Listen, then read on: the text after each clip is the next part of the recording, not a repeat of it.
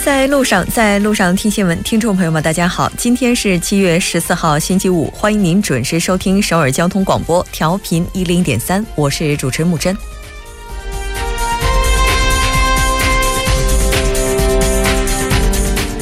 截至本月十四日，韩国劳资双方若就最低时薪达成共识，便会生效，并于下月五日公布。文总统曾经提出到二零二零年底将最低时薪上调至一万韩元，但目前韩国劳动界要求从明年起实行，这与雇主方面要求上调至六千六百二十五韩元之间存在着较大差距。虽然说大幅提高最低时薪可能会缩小两极分化、刺激内需，但如果考虑到中小企业的负担，接下来的仲裁仍需慎之又慎。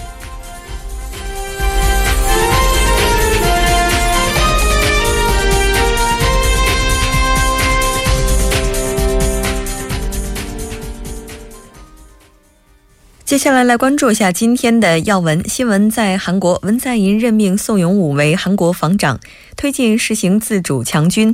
韩国劳资明天最终协商二零一八年最低工资。新闻在中国，习近平会见加拿大总督约翰斯顿，连云港至徐州铁路全线开工，打造“一带一路”陆海大通道。走进世界，十一国意见分歧大，日本欲复活 TPP 前景暗淡。特朗普为其长子会晤俄律师辩护，百味茶座依然和嘉宾一起聊世间百态、人间百味。那今天我们请到的嘉宾是来自大学明日战略本部中国部门的经理唐烨。从每周一到周五晚六点了解最新动态，锁定调频一零点三新闻在路上。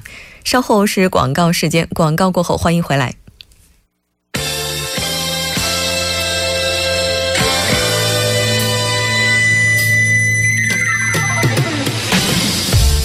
新闻在韩国，带您快速了解当天主要的韩国资讯。接下来，我们就连线本台特邀记者申海燕。海燕，你好。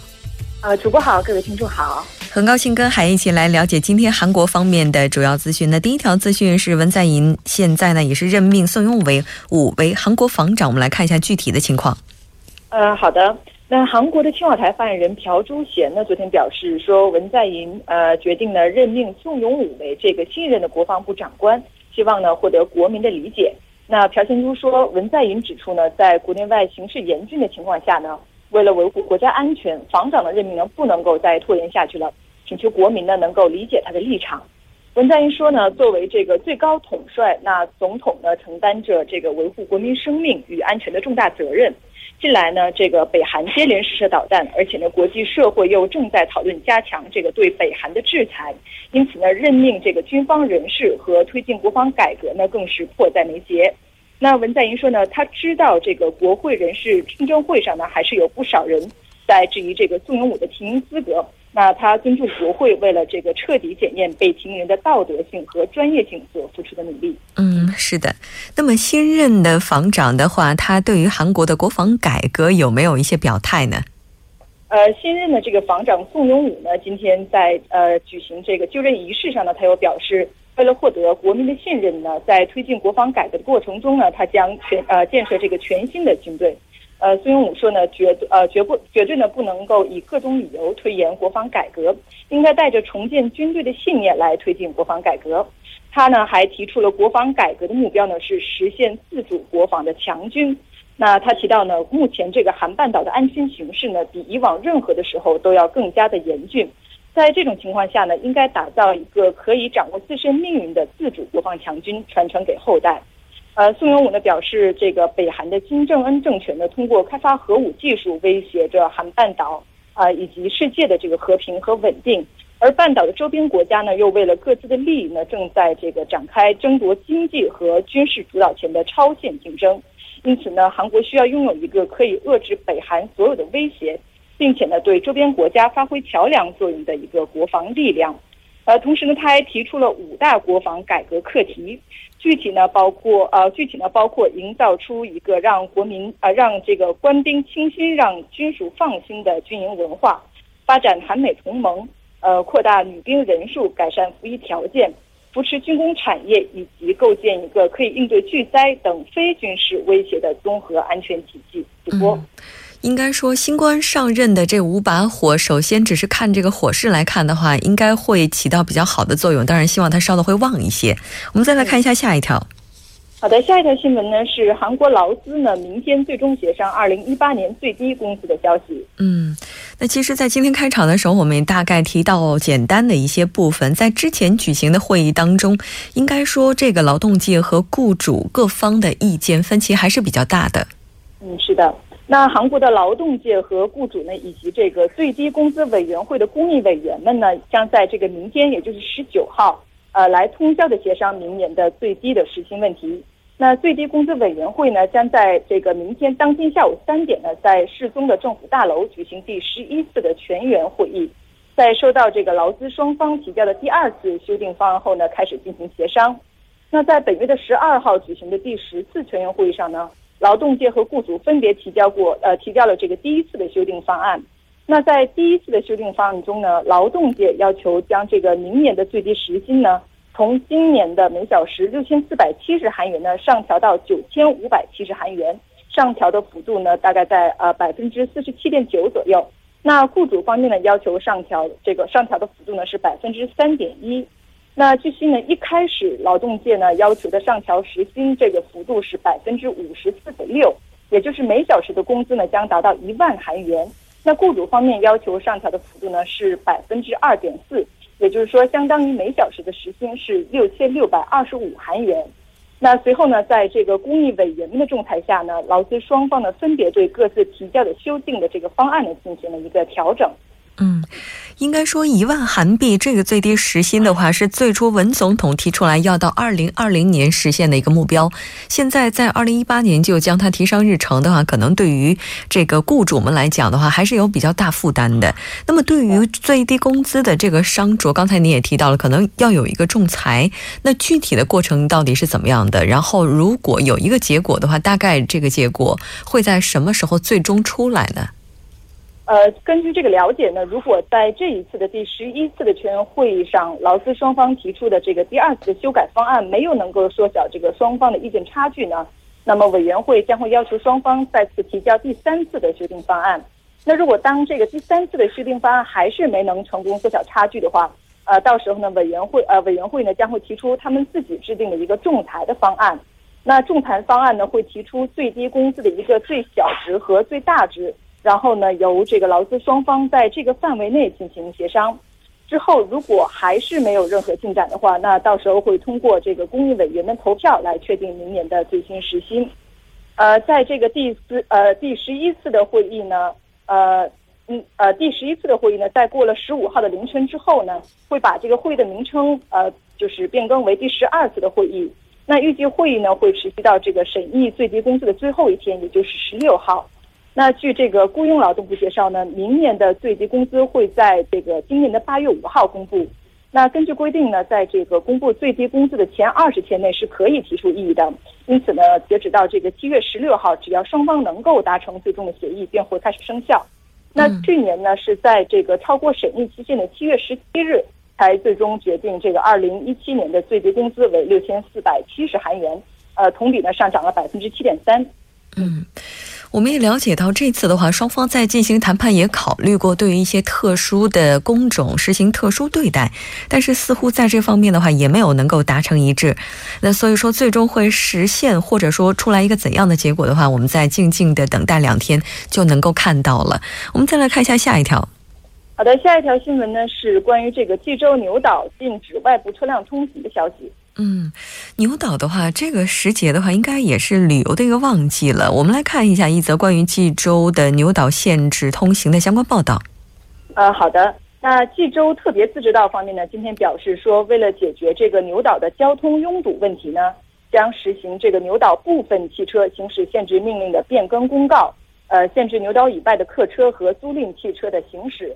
那行驶及这个限制通行的期限呢，是从今年的八月一号到明年的呃明年的七月三十一号。如果有必要呢，还会再延长一年。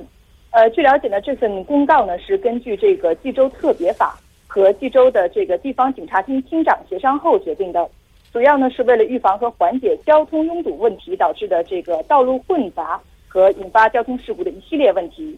那根据这个新的公告呢，在一定的时期内，新登记的这些租赁的汽车和这个变更注册登记后投入经营的租赁汽车呢，将会成为限制行驶的对象。另外呢，客车业主和这个汽车租赁业主名下的呃登记地点不在牛岛的汽车呢，也将会受到限制。呃，此外呢，以这个租赁为目的的，在呃以租赁为目的在这个牛岛行驶的摩托车。和这个以租赁为目的，呃，排气量不到五十 cc、功率不足零点五九千瓦的电动车呢，也在这个这次限制行驶的范围内。嗯，应该说这次的限行措施的话，也是为了游客能够享受一个高品质的旅游环境。好的，非常感谢海燕，我们下周再见。再见。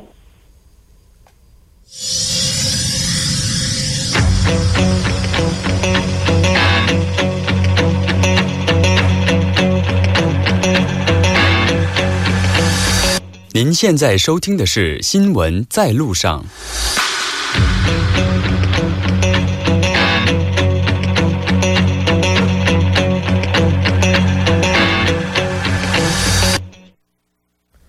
好的，欢迎回来，《新闻在中国》带您快速了解当天主要的中国资讯。接下来，我们就有请出特邀记者王静秋。静秋，你好，主播好，听众朋友们好。很高兴跟静秋一起来了解今天中国方面的主要资讯。我们先来看一下第一条。好的，第一条呢是根据新华社的报道，中国国家主席习近平十三日在钓鱼台国宾馆会见了加拿大的总督约翰斯顿。嗯，应该说这次的会面的话，也是寄予了两国非常深厚的一些愿望。我们来看一下。好的，我们来了解一下。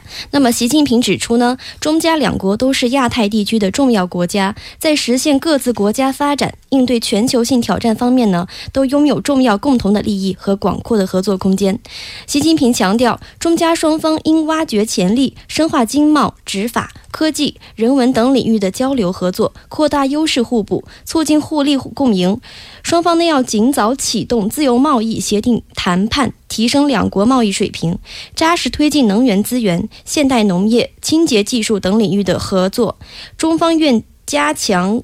就是扩大教育、文化、青年、旅游、冰雪运动等领域的合作交流，夯实中加关系社会和民意的基础。双方要加强在多边事务中的协调和配合，共同维护联合国权威，积极应对气候变化等全球性的问题。嗯。应该说，加方对于中方的这一表态也是表示同意的。我们来看一下。好的，对此呢，加方的约翰斯顿表示，加中友谊源远流长，人民间友好交往日益密切。加拿大高度评价中国在可持续发展、减贫、环保、科技等领域取得的巨大成就。加方呢，愿同中方密切高层交往，加强经贸、科技、体育等交流合作，密切国际和地区事务中的沟通和协调。那么会见后呢？习近平与约翰斯顿共同见证了两国文化、体育等领域合作文件的签署。嗯嗯，是的。另外，我们也了解到，应该是在二零一六年的时候呢，中国和加拿大元首决定将中加关系提升为全面合作伙伴关系，来落实之前的一些成果。那这次会面应该说是为两国的友谊再次添砖加瓦。对，我们再来看一下下一条。好，那下面我们来了解一条关于铁路的一条新闻呐。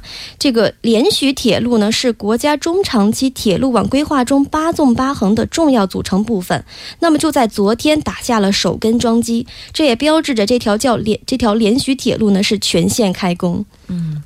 这个这条铁路开工的话，它的意义也是非常重大的。对对，我们来了解一下，这个连续铁路呢是东起连云港，西到徐州，全线呢是全长一百八十点零三公里，总投资是二百八十一点七亿元，建设工期呢是三年半，预计将在二零二零年的十二月份完工。全线设置连云港。东海、新沂南、邳州东、后马庄和徐州东等六座车站，速度目标呢是每小时三百五十公里。目前从连云港到徐州开车呢是需要两个半小时左右，到南京呢是四个小时以上。未来连徐铁路建成之后呢，连云港到徐州的时间将缩短至四十分钟左右。经徐州枢纽。接京沪高铁后，连云港到南京只需要两个小时，到北京、上海都缩缩短到了四个小时之内。那么，不仅方便了沿途百姓出行，连徐铁路也是新亚欧大陆桥的重要组成的部分，未来将串起东中。东中西部城市，打造“一带一路”海陆大通道。嗯，是的，我们也了解到，像这个连徐铁路，它的开通的话，应该也是促进苏北地区经济发展。对，而且呢，像这个陇海铁路全段的话，也是实行这种客货分流，就是能够极大的提高它的这种运送啊，包括从这个客流以及物流上它的一个效率了。对，那在建成之后的话，周边地区也会极大的受益。对对对，这个连续铁路建成之后呢，江苏北部地区将形成高效、便捷、内连外通的高铁路网，区域内主要城市之间与周边大中城市之间将形成一到两个小时的交通圈。连续铁路东起点呢是连云港呢，同样也是新亚欧大陆桥的起起点。目前，连云港开通了前往中亚、西亚的。欧亚班列与哈萨克斯坦合作的中哈物流园区，也为中亚国家打造了便捷的出海口。那么，随着“一带一路”建设的推进，人员之间的往来需求日益旺盛。那么，连续铁路建成之后呢，将与就是我们节目前几天提到的这个宝兰高铁、兰新高铁形成对接，打造一条贯通东西的海陆海大通道。“一带一路”沿线国家之间的往来将更加便捷。嗯。“一带一路”的话，之前可能会觉得它是一个非常抽象的概念。现在的话，随着这些铁路的一条一条开通，越来越变得具体了。而且我们也了解到，今天是昨天，应该是在昨天了，七月十三号的时候正式开工，到二零二零年的时候就能够建成投入运营。对，离现在的话时间也并不是很长了，也就是再过两年多的时间了。那到时候咱们也可以来一场亚欧旅行，乘坐高铁的。我们再来看一下下一条消息。对，来我们来了解跳下一条，下一条呢是根据沈阳市司法局的宣传专栏报道。刘晓波，男，现年六十一岁，于二零零九年十二月二十三日因犯煽动颠覆国家政权罪，被北京市第一中级人民法院判处有期徒刑十一年，剥夺政治权利两年。服刑期间因患肝癌被保外就医。中国医科大学附属第一医院邀请国内知名肿瘤专家多次诊治，并邀请了美国、德国权威肝癌治疗专家参加了会诊。经多方救治，刘晓波病情持续恶化。七月十日进入抢救和重症监护状态。七月十三日因多脏器功能衰竭，经抢救无效死亡。嗯，是的。那这一条我们简单了解到这里，再来看一下下一条。好的，下一条是来自于国家计生委的消息。那么据国家。卫生计生委的消息，“十三五”期间呢，将实施基层卫生计生人员能力的提升工程。在这段时间呢，四川泸州的一百三十五名乡村医生正在西南医科大学集中培训。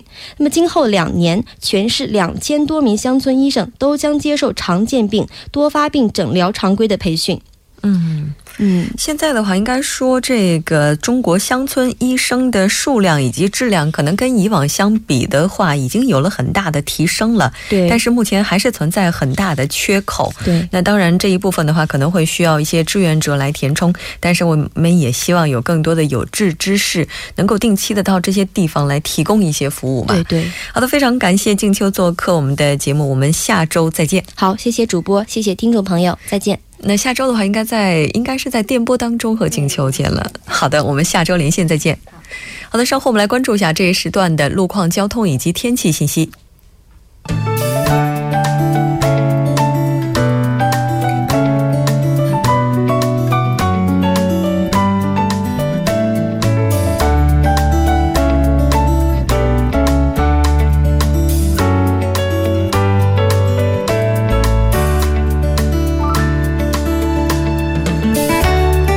晚上好，今天是星期五，这里是由影月为大家带来今天的首尔市交通及天气情况。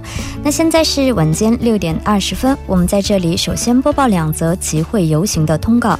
那第一条是发生在今天下午四点到五点半，在世宗路小公园前有多文化家庭支援中心的协议会，那以劳工待遇改善为名，会有这个六百名的市民聚集，还望大家参考路段，小心驾驶。第二条是发生在今天下午四点到七点半，在新树洞居民中心前有大韩爱国党的创党准备委员会活动，那大约有四百名的市民聚集游行。那行进的路线是从新树居民中心到马浦站，再到马浦大桥，到汝宜西路，再到国会大道，最后到达汝宜岛共同民主党总部。那大约五千米区间的路段会占用一个车道行进，还望过往车辆参考路段减速行驶。我们继续关注下一条交通事故。那在西部干线路金川 IC 方向，铁山桥到金川桥的一车道，那早些时段停驶在该路段的故障车辆呢，目前已经处理，道路恢复正常。好，接下来我们再关注一下今明两天的天气播报情况。今天晚间至明天凌晨阴有阵雨，西南风二级，最低气温零上二十五度。明天白天大雨，西南偏南风二级，最高气温零上二十九度。好的，以上就是这一时段的天气与交通信息。稍后我还会再回来。